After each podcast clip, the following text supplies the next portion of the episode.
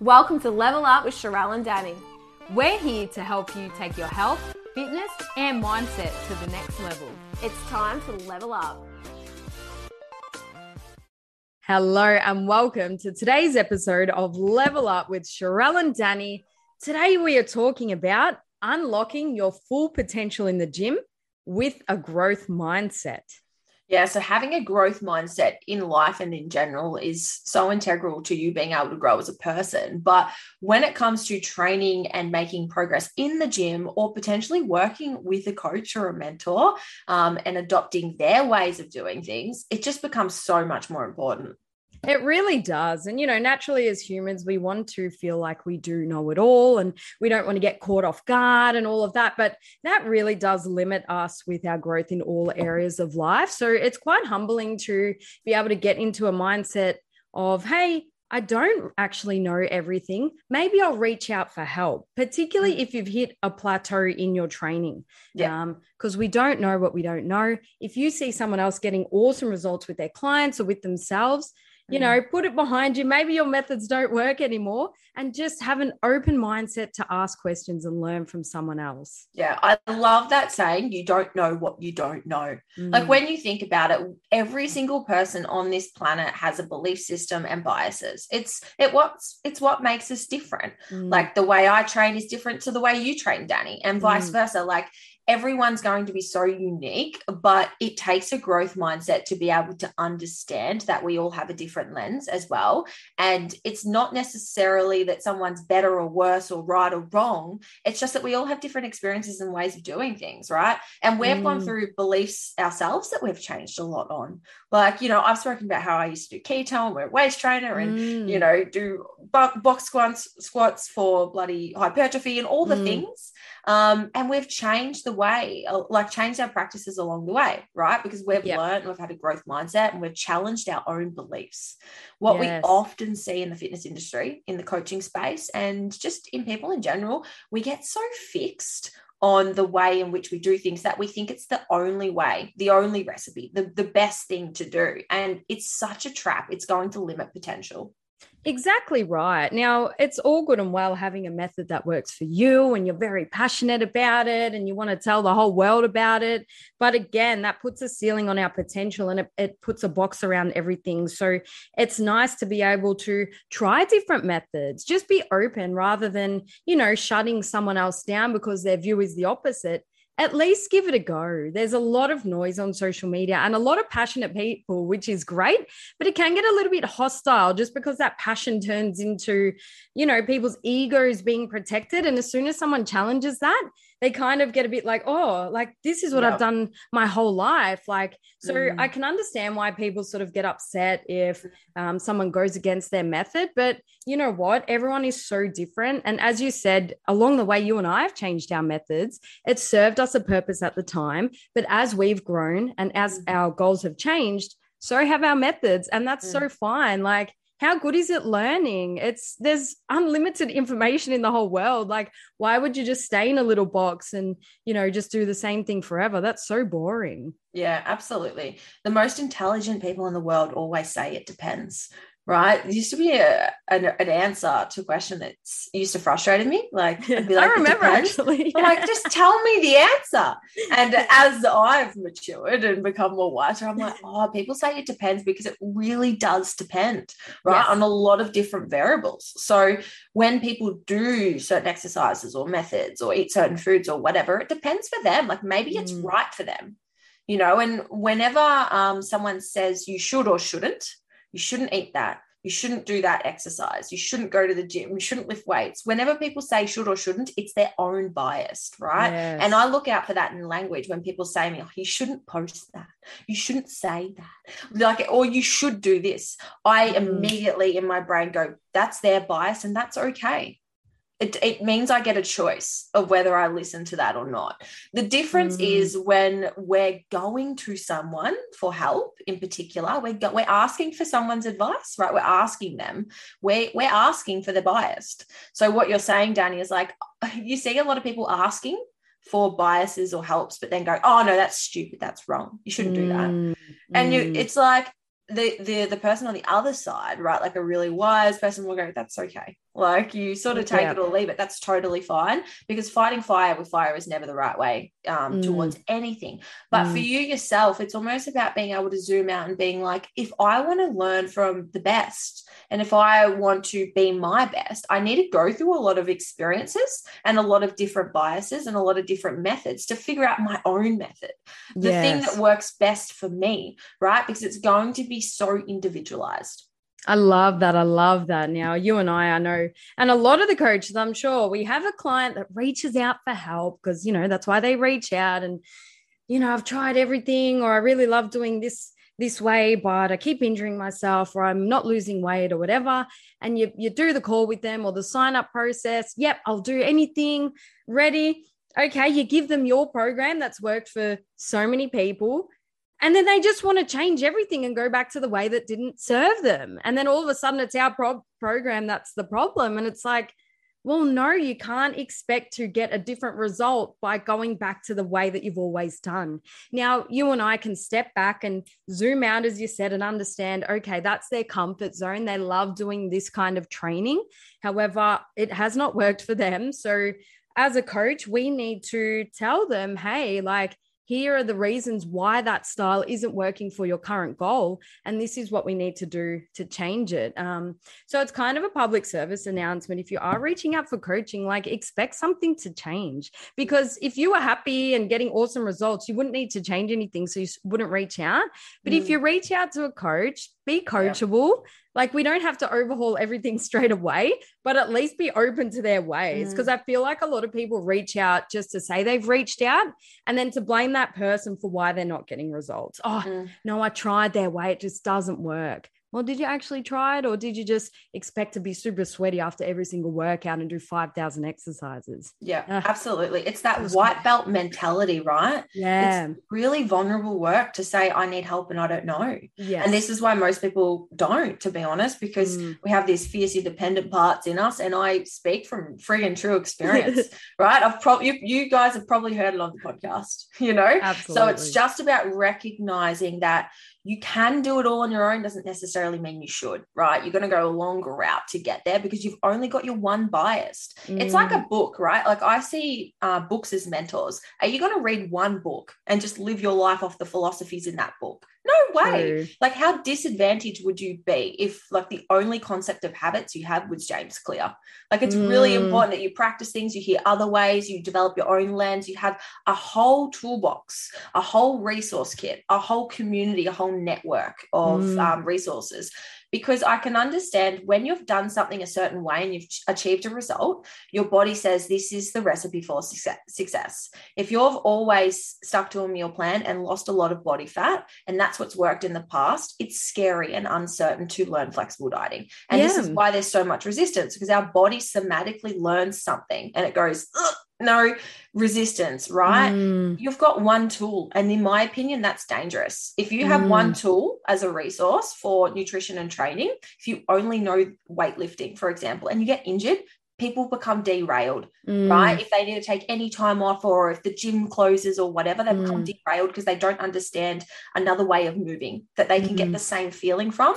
And the same with nutrition, right? Like there's a lot of different ways of eating. But if you only know one way, if you only know clean eating, you know it's really um, restrictive not mm. from the amount of food that you can eat but because you've got one toolbox. Yeah. you know, if you go out for dinner you're so uncertain you can't control things. So it's also about understanding like for nutrition for example i understand flexible dieting. I understand whole food soul food. I understand intuitive eating. I understand different concepts and therefore i have choice mm. right and when i go out i am wiser in being able to make better decisions for me and yep. i think that's like we need to adopt that in in all different areas right mm, i was speaking brilliant. with you danny um, earlier about i've um, you know in the process of buying a house and i'm Woo-hoo! like i have no idea what i'm doing right like real estate is such a un like a foreign language for me and it feels it can feel quite hyper aroused, you know, yeah. going through that process. Whereas Luke's like got property, my parents, they're all calm, collected, mm they've done it, they've got mm. resources, they've got experience. And I'm recognizing I'm so sure people feel like this in their health and fitness journey too. Oh yeah. Firstly, congratulations, you bloody legend. That's so exciting. Um, and as I love saying after you speak, you know, really well said. Um, it is so good to have choice. I just love it. That was brilliant. And not only when it comes to training nutrition, but people skills as well. Obviously, you mentioned Luke. If we're talking about property again, Luke um, and your parents, it's like it's not a second language to them. You know, they they know the game and all that, but I'm sure that they respect, right? yeah, and I'm sure that they respect that it's new for you. So they're going to allow you to learn and grow. And to bring it back to training, that's what we need to do as coaches as well. We can't just push our methods 100% on the client because it's quite scary to make a change. So that's why it's very important just to gradually drip feed the changes to them in a way that is comfortable, but also not too comfortable. Because at the end of the day, we're here to coach them, they're here to change, but we can't expect to click our fingers and then do everything the complete opposite to what someone's ever known. Um, and with conversational skills as well. We've all been out to dinner and someone believes this belief, uh, the other person believes that belief. And, you know, it might be against what we say and we're sitting there biting our tongue. We might fight back. But mm-hmm. as you mentioned earlier, we all have our own lens, we all have our own bias. It's important to realize and understand that as well. Yeah.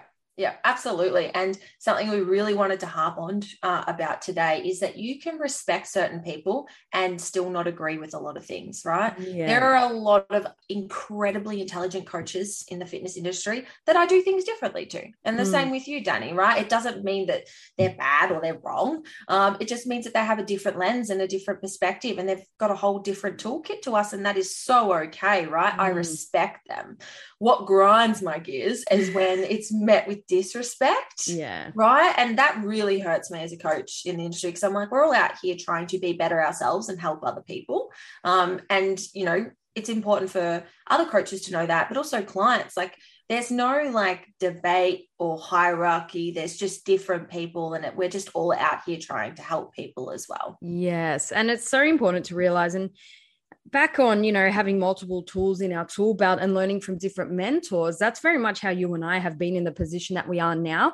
We're both very unique in what we do and i suppose we stand out amongst other coaches and trainers and health professionals because we have spent the time going through trial and error with different people. Some have been amazing some not so much. We learn what we love we learn what we don't love. And you know we we may have a relationship with all of these people and we get along really well but it doesn't mean you have to agree with everyone everything that someone says as well. So know to challenge it know to pick little bits that works for you for your business for your lifestyle. And then you know that's how you'll stand out as a coach that's how you'll get results as a client as well. Um, learning what serves you because as we always say everyone's life is so unique and individual that you just can't have one method that will you know cover all grounds. Yeah yeah really well said. When we when when i if i ever go to a coach right or a new mentor or something else i almost like submit myself to being like really open to whatever.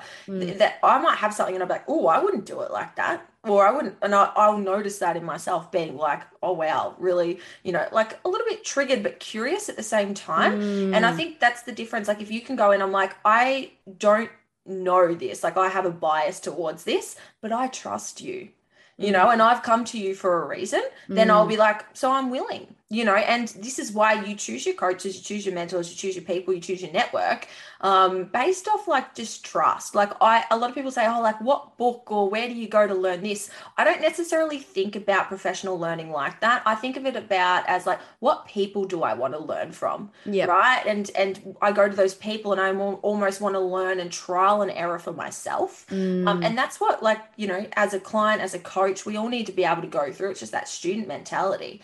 But yep. when it comes to training um, specifically, that's something we want to chat about today because that's where a lot of these biases obviously are held in both um, client and coach um, relationships too. But we wanted to talk about individual individuality uh, with training, which is such an important consideration.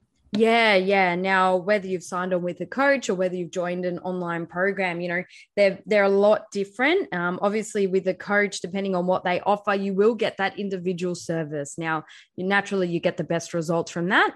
Um, however, if if you're not at that point where you want a coach and you've um, downloaded a program or looked online and gotten a program from somewhere, we need you to realize that you have to tailor that to yourself still because a program is often cookie cutter. It's a beautiful entry point, often a lot cheaper, um, but don't take it as gospel. You know, you need to still learn to be able to change things for you and your lifestyle. And it's not the end of the world if you don't follow it to a T because no offense if it's cheap it's not for you really it's just for your market or your goal but it's not actually tailored to you so if you want to get the most out of your training you need to know how to swap and change based on your lifestyle Absolutely. There is a huge difference between coaching and programming. And I think there's a bit of confusion in the industry as well. And sometimes people that sell programs call themselves coaches too and that's fine. Like people can use that language but it's important to know are you following a program or are you being coached right? Two yes. very very separate services.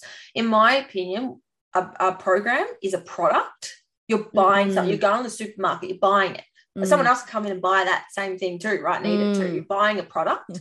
Whereas when you're um, getting coaching, it's a service. Like you go get your hair cut. Our hair's all going to look different when we come out. Yeah. It's a service that's customized to us, right? Product and service. Now, the other way you can think about it is the the the programming can be the what, like it's it's a physical what it is, whereas coaching is the how, right? Mm. Both are equally important, but the how you do something is just as important as what it is, right? Like your program's still got to be customized and all those sorts of things to get the most best results.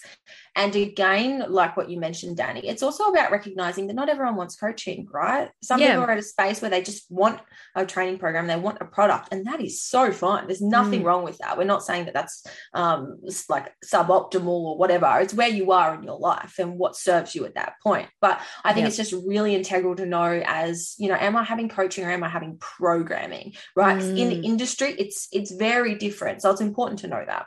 Yeah, yeah. And again, we always go on about uh, laying the expectations out early. Um, if if you're about to sign up for a program, they'll say, "Yep, you get this, this, this." Or if you're going to sign up with a coach, often there's a conversation that's first. So just lay the expectations, um, and then neither of you will be confused or upset with the um, product or the method that you've signed up for. But again, like just remember, if it's if it works for someone else, it might not always work for you. Yes, a coach can have beautiful track record with many different clients, and that's great, and that's what draws us to them um, but still just be mindful just because someone on Instagram talks the loudest and like my way's the best, do this, don't do that. Just be mindful. Um, it might not work for you, but that's the beauty of trial and error as well. Give it a go, see what you enjoy doing, and then that's how you just navigate through it. There's no one answer to everything, you know, yeah. it depends. But yeah. if someone tells you it depends, make sure they can justify why. Mm. Okay. There always has to be some sort of follow up explanation. And coaches love explaining. You know, if you come to a coach with curiosity, you know, you and I, we love educating people and sharing our, our reasoning to people because that gives them the tools, that gives them the fishing rod so they can go and catch their own fish rather than just throwing them the fish at the end. Yeah, absolutely right. I was um, reading somewhere or heard something along the lines if someone repeats a bad habit or if they're like stuck, they're constantly doing something, it means they haven't done the thinking for themselves. Mm. And when I thought about that, I was like, oh, you know, how often do we just give the answers? You know, so a, a great coach, a great mentor is going to challenge you and make you do the thinking right? When you get asked a question, you look up because you're trying to find space in your brain, you're trying to think, mm-hmm. right? You're actually developing the answers. Mm-hmm. And when we mm-hmm. do the thinking for ourselves, which Luke has made me done with this house, you, know, find it all on your own. I've got the answers, but I'm not going to show them to you. Oh, um, do you hate him for it? I want the answers, right? And this is natural, right? As a mm-hmm. client, as someone who's a bit naive or novice to something, we just want the answers. But when we learn that just getting something given to us, we actually don't learn like from a um, from like a neuroscience lens, we don't develop the pathways to be able to learn this habit, and ingrain it. Um, mm. Because that thinking part, that process, that that trial and error, that internal dialogue that we have, it actually develops the long term answers for us. Yes. So when it comes to these sorts of processes, right? Really integral and another i guess advantage of a coach right like you're you're having someone work with you to change habits and behaviors right and the way in which you do things mm. like your movement patterns for mm. example so it's really important there's just to understand that individuality is a really important consideration when it comes to training, whether you do that with a coach or yourself. Yeah. Um, it doesn't matter, but it's just important to know know that difference. Oh, yeah. And I think we all learned that the hard way in school where you try and just learn all the answers to the test, but you wouldn't actually learn how to problem solve. I'm just thinking of in maths, like you know, at the start of high school, I would just try and rote learn everything and or memorize the answers to a multiple choice and a practice thing, get in there, and you haven't actually learned. So if a whole nother equation comes up, you don't know how to solve it because you've just learned the answer. And that's very much the same as this. We need to learn how to solve the equation and what to do there um, for the longevity because we're all here to train forever, right? Mm. Not just in a period that we're with a coach or not with an eight week program that we've downloaded. We need to do this forever. Um, mm. So learn how to do it forever. And it's so fun to have that control and power and be like, yeah, you know, I'm quite busy on the weekend. I'll shuffle my workouts around, or I've got a big shift on Monday. I won't do legs mm. that day. It's so empowering. And then you don't get derailed and you don't, um, you know, throw, as you say, the baby out with the bathwater.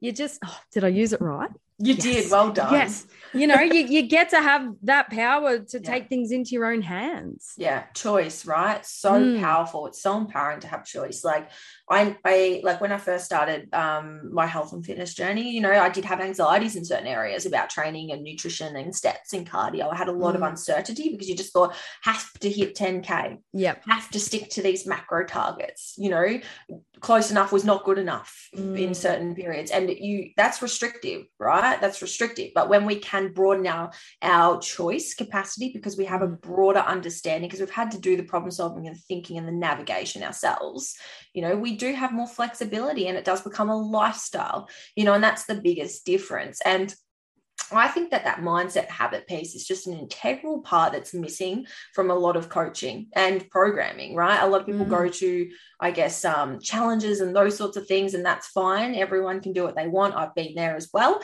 Uh, great entry point. But then yeah. I, I feel as though there's you graduate from it. You know, yeah. like if you're still doing challenges after a couple of years, I question why. And it's like, it's fine if it's like, I just enjoy it, that's fine. But if it's like, because we think that that's the answer, or if we're on a bit of like a negative feedback loop or whatever mm-hmm. it might mm-hmm. be, it's just about getting curious and being like, how can I do the thinking for myself, potentially with someone else, you know, yes. so that I can have this lifestyle and not feel like it's just this program or this or this or this. It has to be that. It's that choice. Mm.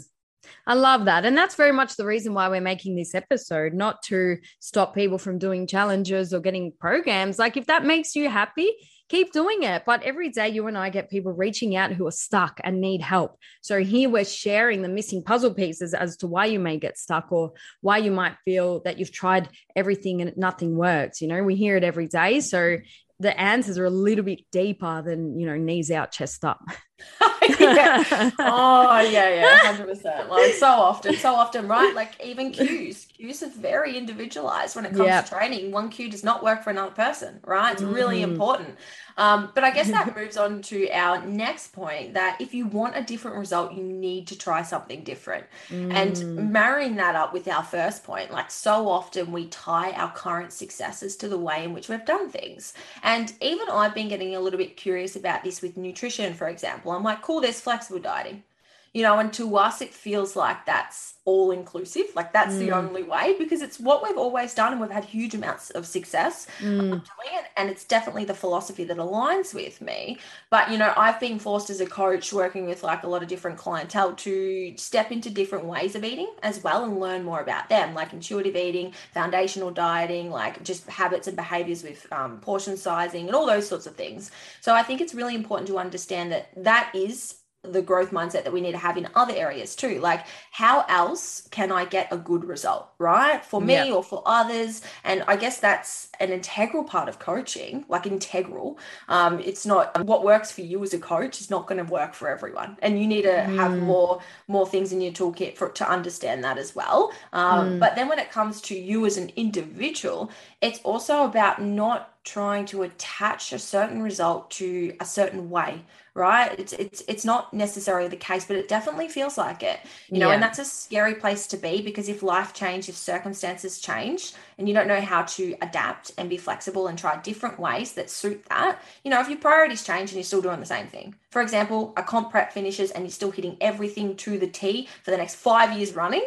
mm. you know it's a red flag to me i'm like ooh do we not have we not had that flexibility to be able to pull yeah. back and you know do you know what i'm saying with that? Oh absolutely. It is a little bit of a red flag if someone can't let go of their processes. They're holding on to it for safety you know? And again we all need to recognize that in other people and not it's easy just as a default emotion just to get angry isn't it? I'm frustrated at people but you need to step back and be understanding and empathetic. Still mm-hmm. show dominance as a coach and you know you're confident but still allow them to feel heard because um, it is so important to go through trial and error particularly as a coach as well because if we've had an injury if we tried keto if we tried all these things we know what it feels like emotionally to be trying these things. And then it's more ammo for us to be able to say yeah no it actually it doesn't feel nice doing keto it it feels shit having an injury you know we need to know what those things feel like to then back ourselves with what we're passionate about and our methods as well. So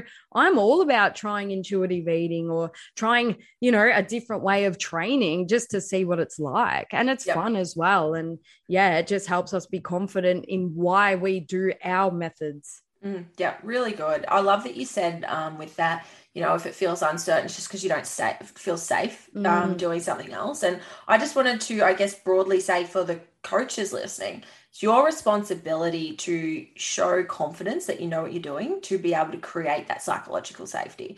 Like, yes. and it's also okay not to have the answers, but again, that's not really what creates the psychological safety. You need to be like, oh, you know, it's okay to say I'm not sure, but I'll figure it out. Um, and I've got a lens. And the reason why we say I'm not sure is because we have such a broad lens of being like, oh, there's yes. a lot of different variables right? It takes a lot of intelligence for someone to pull back and go, I'm going to come back with the best answer mm. right so often we go oh this this and confidence can come across as um, clarity and certainty right mm. and they mm. know what they're doing how often do we say that someone's so confident on the screen and then you chat with them and you hmm. ask a few questions and it's like it all falls apart because yeah. the confidence is artificial right yeah. so whenever someone says i'm not sure it depends i'll figure it out can we you know they're sort of trying to chat with you and figure out what's best for you that is just such a sign of like clarity Oh, yeah. How good is it? And then to also have a team of people, you know, you've got your other coaches. I'm always referring amongst pra- different practitioners. And yeah. I love that because we don't have to do it all and wear all the hats.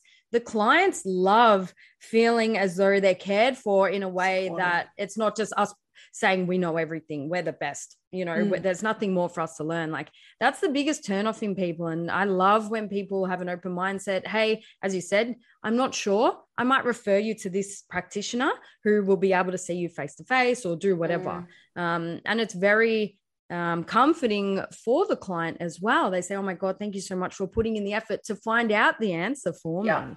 Yeah. Um, confidence is great, but then if it is artificial, people can read through it. But also, not really, to be honest. I'm kind of dancing around my topics here, but you get people on social media who have so many groupies. And as I, I said last time when we were um, writing the notes, you know, they could say the sky's red and people just love them so much. They'd be like, yeah, the sky's red now and and all of that. So just be mindful of the confidence because people yeah. do it so well.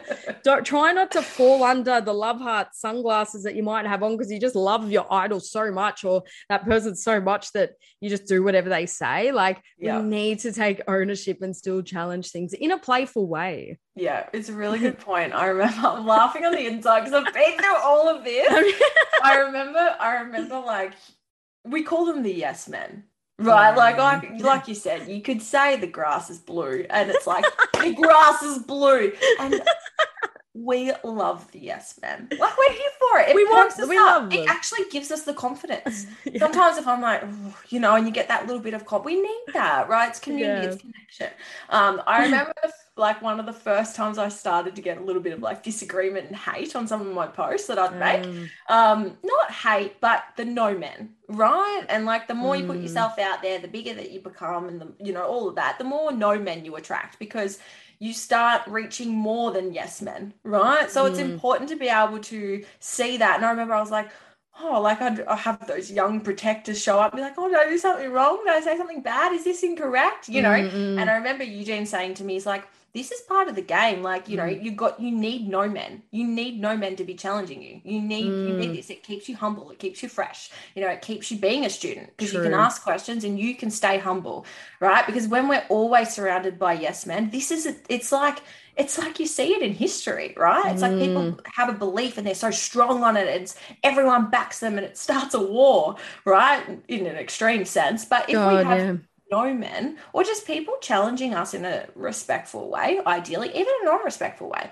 right? What triggers us teaches us. And I think it's really important to be able to adopt that. And it's what, it's how you respond to it and the mindset that you take from it and the knowledge and the lens that you build from having that. You know, it's why I'm careful when I say things because I'm like, I know I'm going to have no men yeah. come back when i say something and and that's okay. So i need to be clear on the message that i'm saying and have a rationale and have purpose and also have some evidence or some um some intellectual conversation that i can have behind the screen not just say shit for the sake of saying it. Yeah. Because it's important to have that. So i think it's it's healthy to understand that no men are there for a good reason. Yeah yeah. They do pop up every now and then. And um I, admittedly you know if i've put out some information and then someone challenges it. Like it's a bit like, oh shit, that doesn't feel nice. But then I low key go and find a research article or um, study that topic a little bit more. And then I end up getting more skills from it because they have challenged me. So it does keep us humble and wiser. But I have to, the classic example of yes men or like the cheerleaders, if you go onto Britney Spears' Instagram page, now I love her so, so, so. She's gone through a tough time. Oh, Obviously, she's not Britney. in um, under that um, conservatorship anymore, but she's kind of free, but still posting weird ass shit. Like she was lying naked on the beach, and and yes, in her comments, people still just cheer anything she does, even when she's, you know, a little bit mentally unwell at the moment. You've still got the yes, queen, like queen of lying on the beach naked or queen of dancing. And she's clearly not with it. But oh yeah. oh my God, if you want an example of yes men or yes yeah. women, log on to Britney Spears and go in the comment because I will literally cheer her for everything. But it's detrimental because she's clearly needs help. Or like how you end up on Australian Idol, and then they're like, "Well, my whole family said I can sing," and yeah. then they listen, they sing, and it's just horrible. Like mm. you do mm. need people challenging you in your life yeah. too. Otherwise, you'll have this false sense of you know yeah. what life is, and it can be a bit embarrassing. Yeah, we need those people, and I've got a couple of them I don't go to mum to ask like how certain things are going. She told me it's great, you know. And if I go to, I've got a couple of people where I'll go, look, tell me honestly, what yep. was this like? And to me, when I do that to those people, it's so vulnerable and uncomfortable because I know if it's shit or if it's got room for improvement, whatever they say, um, that it's it's uncomfortable and, and it's like vulnerable work. But that's actually what makes us better, mm. to be mm. honest. Like if again, if we just have everyone saying it's fantastic, we wouldn't have room for growth and we wouldn't be able to see our flaws. And look, we're all human, human error, right? Massive thing. We're all going to drop the ball in certain areas. And the, the, first thing of changing anything, um, whether it's a limiting belief or whatever people want to coin it as, it's actually just being able to see it. And sometimes, yeah. like I've said, oh no, I can't do that. I'm not capable of that. Why would they want me to do that? I shouldn't speak here. I shouldn't do that. And sometimes, mm. like, hey, like you realize like you're just saying that of course you can do it sometimes mm. we need a sounding board to be able to see our own limiting beliefs but then also challenge us if we're like no the only way of doing it's this and it's like why is that yeah. and it's like oh why is that it's because i've always done it and i haven't tried something mm. new you know so it's really important to have sounding boards for that reason I love that. And, you know, deep down, we all want to be praised and it feels nice and it feels good to be supported. But you know, people's initial reaction is often a bit of shock or, you know, protection. But then once they work through that, they'll sort of make the change. Even relationship wise, you know, even Paul and I, we sort of give each other constructive feedback out of love. And initially, it's a bit like, why? Why do I have to change that? And then, you know, a few hours later, whatever, Paul's doing the thing that I sort of brought up, and he goes, "Yeah, this is the best." Like, oh, you just need, oh, it, it took us that long to buy a new bed. That's the classic example as well, because he just he's like, "There's nothing wrong with it." In my head, I could list a mm. thousand things that was wrong with it, and then finally did it. He wasn't happy. We went into Snooze. He was a bit grumbly about it tried the new bed, ended up getting it. Oh my God, I wish we did it earlier. I'm like, yeah, oh, see? yeah. Again, you don't know what you don't know. Another yeah. classic example, I'll throw Luke under the bus. Every every meal that Luke nearly eats throughout the day is something I've shown him. Right. He's very yeah. like basic when it comes to eating. Um, and whenever I've tried to expose him to new stuff, he's like, nah, very resistant. You know, he's a he's a Parma and chips man, right? Yeah. But every time I'd like be like, look, try protein oats. I'll make some protein pancakes. You know, you can have this and you know, yeah. have both goals together. He'd be like, this is great you won't even notice it's protein in it, right? or like different sorts of things, the air fryer, the like all yeah. the things. I watch his habits now, and I'm like, from breakfast to dinner, right? But would I? You plant the seed and kind of sit back and watch a little bit. But apparently, I didn't right? No, so- no, you, you, don't really admit it. You, we can't be too proud about it. You kind of have to just plant the seed and quietly laugh to yourself and say, "Yeah, yeah. absolutely." Maybe they're doing that to us though. Oh, oh I have no doubt. I yeah. have absolutely no doubt. but this is the thing. I was actually listening to a um, sociology lecture on Ooh. role modeling. I was really curious about role modeling, right? Mm. Like sometimes you might notice that you say certain things or you do certain things and you see that language show up in other people. And I was yeah. getting curious about what makes that happen, right? And it's really interesting because role modeling is like one of the most um, like beneficial, like from an evolutionary human standpoint of how we we learn mm. um, expectations and behaviors in others. It's actually called a collective identity. So okay.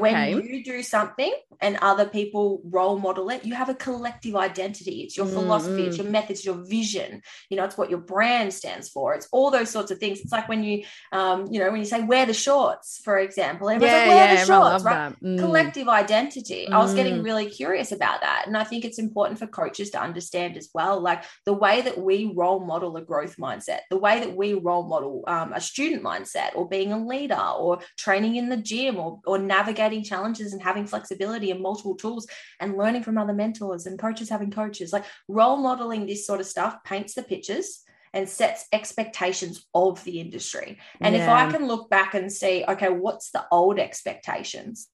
You know very like fixed ways and like you know coaches know it all and certain things like and that's slowly like phasing out still there's room for improvement but it's it's slowly phasing out and i just think it's the new um i want to say the newer coaches that are sort of coming in and being able to push some of the yeah. Old practices too yeah, yeah, that's awesome. That lecture sounds fantastic, and you definitely notice it, or even Team Tripod that you sort of got got people got around it, like, and you notice that amongst friend groups as well. Someone might just start a new term, yeah. Um, then everyone just starts talking like that. I noticed that in a transition from Melbourne to Sydney, the language mm. are so different, and then I go back home now when I visit, and I'm saying Sydney terms, and my family like, what the hell are you talking about? I don't understand what you're saying. I'm like, oh yeah, that's such a Sydney thing. But it yep. just becomes natural because you hear it all the time, you say it. And it's um, subconscious. Yeah, it's subconscious. subconscious. Yeah, really cool, really interesting, right? Really interesting to figure out how we all tick. Um, and so applicable as well. But yeah. I guess the last point that we wanted to harp on and something that we're both been through personally, Dani, is just this journey of learning from training hard in the gym to learning how to train smarter, you know, mm. and get mm. less out of more, sorry, more out of less um, to make it sustainable for the long term. Because so often there's still this like toxic hustle culture when yeah, it comes to it? training and just grinding and everything's going to be really mm. difficult and hard. And it doesn't have to be that way. In fact, it shouldn't. Like, don't get mm. me wrong, there's going to be periods of push and pull. Yeah. Um, but it shouldn't be forever. And you know, something a really good example is I was chatting to one of my clients the other day who's um, competing in like the next six weeks for the WBFF show. She six weeks already. I know, wow. hasn't it gone quick? Mm. Um, but she was saying to me, like, she looks incredible. She's basically stage lean already, to be honest. Yeah, and she's saying, oh you know i'm just i feel um i feel as though like i haven't be worked as hard as i should and i was sort of getting curious about where that comes mm. from right because what we see on Instagram and social media is people grinding and it's Yep. so and I'm like, no, if you do it prep the smart way, like we get ready early, you know, you Yeah. have plenty of food to play with. It doesn't have to be, but it's the it's the mentality of yes, we want to feel like we're working hard, um, but working hard and just grinding, they're two separate things in my opinion. Oh yeah, and we do expect that we need to have veins popping out of our head, and and you know every time we're training, or we always have to be busy. I can't sit down and need be getting extra steps or things like that. But over the course of our preps, Sharelle, I know that yeah, it's still been very hard. But the more seasoned we've become with um, endeavoring in a comp prep, it's become easier to be honest. Like it's still very hard,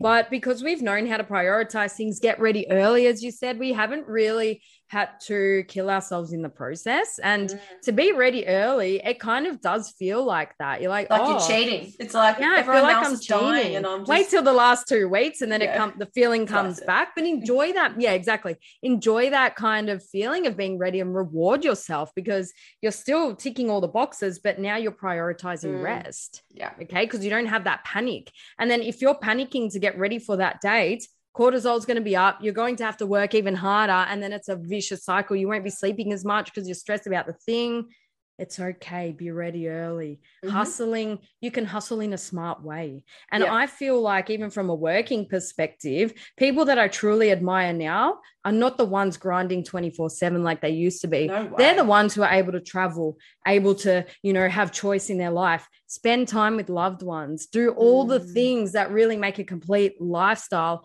while fulfilling their passion and working you know doing what they love as well. So it's been really interesting to notice that transition as well like and who we aspire to be like. Um, i feel like aiming for a well-rounded lifestyle is is good because we've been there before where all we've done is work but there are missing puzzle pieces that will always be there if that's what our life is Yeah, really well said. You know, something, it's definitely something I've had a little bit of a sh- um, mindset shift with the last 12 months of like what Mm. wealth means to me, yeah you know, and what success means to me. Um, and to be fully transparent, I'm not financially motivated for much, to be honest. Like, money's not something that really gets me going. Um, for some people, it is, right? And like you said, for me, it's like having time, it's having flexibility, it's being able to live the life I want, it's being able to do this, you Mm. know it's it's being able to not always feel like i'm running a rat race and feel busy all the time because that's not enjoyable and that's Mm. not why we go into business and that that's not why we do what we do so you know it's important to be able to sit down and again you can know this and it might sound like common sense like of, of course we all want that but our actions can sometimes say the opposite you know we Mm. aspire to be the person who stays shredded all year round Mm. yes, we don't actually see behind the scenes that maybe they don't go out, they don't socialize, they're struggling, they can't find a partner, you know, they have all these other aspects to me, which are really important to live a wealthy, fulfilled life. So, Yeah. Yeah, I don't know how we got here. I don't know, but it's great. Can we keep going for just a little bit? Because I kind of like it. Um, can we just talk about the money goal things? I think Please. it's kind of cool what we're talking about. Um, because a lot of people set financial goals based on a number that sounds really good. And I feel like we've Mhm. mentioned this once, but I want to bring it up again. They say, I want to earn a million dollars. You know, it's normally a nice round number that sounds really good, a six figure business, whatever. But they don't actually put themselves in the shoes of what it would take to earn that money. So they're trying to chase a number when it's actually impossible with their current lifestyle. So rather than just having a goal on a number that looks good, have a goal on a lifestyle. Have a goal on on your your product or what your the service you're bringing out and investing in yourself because the money comes secondary. The more and to bring it let's just bring it back to what our episode's about. If you are open minded and don't have a bias you'll be able to put more time into developing your skills finding your niche being passionate and happy about it. You'll be able to charge more. You'll get more clients um, and therefore secondary you will get the income so rather than having a financial goal that sounds good have a lifestyle goal and a, a goal on who you want to be and the service you want to give and work on that the money will come Yeah, absolutely. A lot of people focus on how they want their lifestyle to look to others, right? and Such that a- too yeah yeah, rather than how they want it to feel for themselves. Mm. right? And I think something as well, like we're so like Australia's worth the worst for tall poppy syndrome, Isn't it? right? And Mm. the other thing that we're really bad at, I feel, is just um reflecting on our wins. Mhm. You know, and I, I don't know what it is. I don't want to be sexist, but I feel like women in general, we have a hard time of naming things we're proud of or like wearing our successes. You think about school. It's like your Yeah. hair looks good today. It's like, oh, thanks. It's like you think you do, don't you? You know, and it's Oh, like, like in Mean Girls. Yeah. Yeah. It's like, oh my God, you look skinny. Thanks. Have you lost weight? You know, it's Mm, about yeah, there's always a ex- follow up. we are so good Mm. at deflecting compliments. I sometimes I catch myself doing it. Yeah. It's like your skin looks great. I have makeup on. You know, like yeah, so you're good at doing it. right. And I think as well, if we do not accept compliments, if we do not recognize our own wins, if we do not reflect on how far we've come, we rob ourselves of success, Yeah. right? And it's success and wins in general, it feels it's relative. Whether you're on a fat loss journey, for example, and you lose half a kilo, um, if you don't celebrate losing half a kilo and you've got 10 more to go, right, you'll never feel like you're going to get there. You're always going to Mm. feel like you're catching up. Whereas if you go, my goal is just to, you know, serve the clients I've got, or my goal is to have a growth rate rate of one a month, right? But if you're so focused on filling out your books or whatever that might be, or a financial target, you know, you're just looking too far ahead. And I think it's mm. really important to be able to make sure that you are accepting compliments, like recognizing how far you've come and celebrating your small wins al- along the way. So Oh, you yeah. can actually work towards the goal, which is wealth if, if for what it looks like to you. You know, I think it's Mm. really important. Yeah. And then from a coach's point of view, it's important to celebrate your clients' small wins, like they did their first squat with good technique Yeah. or something, even though you've done a million and one squats with good technique. Like remember Mm. that it's still new for them, or even with the, I'll just bring it back to the house, your house situation because I'm so damn excited for you. But imagine if your parents, or I don't know what it's like, or if someone they owned a hundred houses. I'm just going to throw big numbers out there to make it really exaggerated. And then a friend of theirs bought one house, and in their head, they're like, oh, that's easy. I've got a 100 Mhm. houses already. Like, don't be that person. Mhm. Recognize that something's new for someone because then that first person's going to feel like shit. They're not going to celebrate their first ever house, you know, Mm. and then they're, you're always going to be chasing. So, yeah, I just took that away from your scenario because it turned into a bit of a morbid story. But Mm. um, yeah, don't be the person to take away other people's light as well, Yeah. just because you've done it. Like, remember, it's new to them, and that's awesome. Mm, yeah, absolutely. And I think sometimes if you do notice yourself, like, wow, they're celebrating that, it's a good mirror to be like, I miss that. Yes. Like I missed celebrating that. I missed that milestone for myself because I couldn't even see that that was success. Mm, You know, and to someone else when they're like, "Oh my god, I did this," and you're like, mm, it, I think it is a good mirror. And do you know where you see this a lot? Social media with people talking about their following. I just want to get 10k. What happens mm. when you get there? You're just going to want 20, and then yeah, that's 30. true. You know what I mean? Like it's it's really important to not get fixated on just numbers and just shit that doesn't even matter. To be honest, like when you come back to actually what matters and what do I define success as and what is wealth in life, like what do I want things to look like and feel like in Mm, 10, 20, 30 years? mm. They're the metrics, right? So often we're measuring our success or what we're doing based off metrics that are just not even relevant anymore. You know, our priorities have changed and we're still tying and attaching ourselves to certain Mm. things. I think as we've gotten older as well, and with the world events that have all been happening over the past three years, it seems there's Mm. one thing after another. You know, um, our needs have changed, and I think safety and connection have now. uh, Well, for me personally, you know, they're more of a priority. Just being 100%. able to actually live life and feel like we're healthy and safe, and all of that. Mm, Like, yeah.